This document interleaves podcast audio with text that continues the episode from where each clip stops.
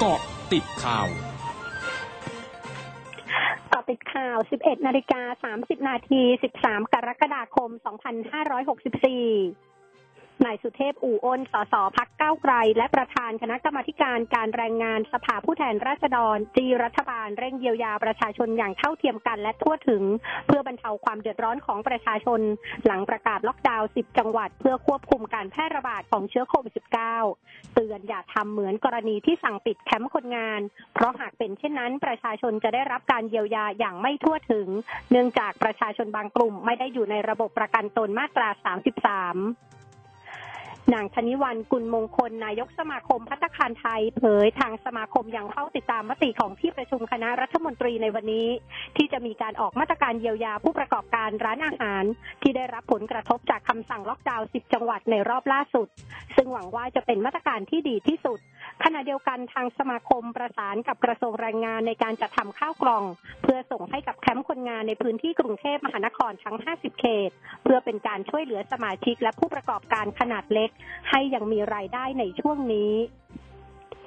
นายทัชกร หัตถาทยากูล ผู้ว่าราชการจังหวัดบุรีรัมย์ลงนามคำสั่งคณะกรรมการโรคติดต่อจังหวัดบุรีรัมย์กำหนดพื้นที่ควบคุม บริเวณคุมบ้านเสม็ดหมู่ที่หนึ่งบ้านโคกเพชรหมู่ที่สองและหมู่ที่เจ็ดและบ้านโนนพลอยหมู่ที่สิบเก้าตำบลเสม็ดอำเภอเมืองบุรีรัมย์รวมทั้งหมด 676 ครัวเรือนจำนวน 2,500 คน มีกำหนด 14 วัน ตั้งแต่วันที่ 12 ถึง 25 กรกฎาคมนี้ เพื่อควบคุมการแพร่ระบาดของโรคโควิด -19 โดยห้ามผู้ใดเข้าออกพื้นที่ดังกล่าว หากมีความจำเป็นเข้าออกให้ขออนุญาตจากพนักงานควบคุมโรคติดต่อที่ได้รับมอบหมายให้เป็นผู้บัญชาการเหตุการณ์สำนักงานสาธารณสุขจังหวัดศรีสะเกดรายงานวันนี้พบผู้ติดเชื้อโควิด -19 รายใหม่ 87 ราย เป็นผู้ป่วยเดินทางมาจากพื้นที่เสี่ยงจังหวัดอื่น ตรวจพบเชื้อที่จังหวัดศรีสะเกด79 ราย เป็นผู้ป่วยตรวจพบเชื้อจังหวัดอื่น มารักษาที่จังหวัดศรีสะเกด3ราย เป็นผู้ป่วยติดเชื้อภายในจังหวัด 5 ราย รวมมีผู้ป่วยสะสม 1,151 ราย รักษาหายแล้ว 531 ราย ยังคงรักษาอยู่ 616 ราย มีผู้เสียชีวิตเพิ่มหนึ่งราย รวมมีผู้เสียชีวิตสะสมสี่ราย ช่วงหน้าคืบหน้าข่าวอาเซียนค่ะร้อยจุดห้าคืบหน้าอาเซียน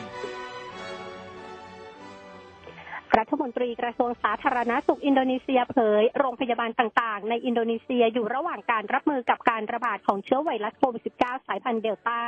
ขณะที่ข้อมูลจากสำนักวิจัยและพัฒนากระทรวงสาธารณสุขอินโดนีเซียระบุว่าณวันที่ 6 กรกฎาคม พบผู้ติดเชื้อสายพันธุ์เดลต้าใน 9 จังหวัดของอินโดนีเซีย บรรดาโรงยิมในกรุงโซลของเกาหลีใต้และภูมิภาคใกล้เคียงได้รับแจ้งให้เปิดเพลงที่มีจังหวะความเร็วไม่เกิน 120 บีทต่อนาที และจำกัดความเร็วของการวิ่งบนสายพานที่ไม่เกิน 6 กิโลเมตรต่อชั่วโมง เพื่อจำกัดการระบาดของเชื้อไวรัสโควิด -19 พร้อมทั้งกำหนดให้ใช้เวลาภายในศูนย์กีฬาในร่มได้เพียง 2 ชั่วโมงเท่านั้น ด้านหน่วยงานสาธารณสุขของเกาหลีใต้ระบุ การจำกัดดังกล่าว เพื่อป้องกันการหายใจเร็วเกินไป หรือการสาดกระเด็นของเหงื่อขณะที่หนึ่งในเจ้าของโรงยิมในกรุงโซลตั้งคำถามว่ามีข้อพิสูจน์หรือไม่ว่า ระหว่างเพลงคลาสสิกกับเพลงของ BTS ซึ่งเป็นบอยแบนด์ชื่อดังนั้น เพลงประเภทใดที่ส่งผลกระทบต่อการระบาดของเชื้อไวรัสโควิด -19 ทั้งหมดคือเกาะติดข่าวในช่วงนี้ภัยดัญญางานสถินรายงานค่ะ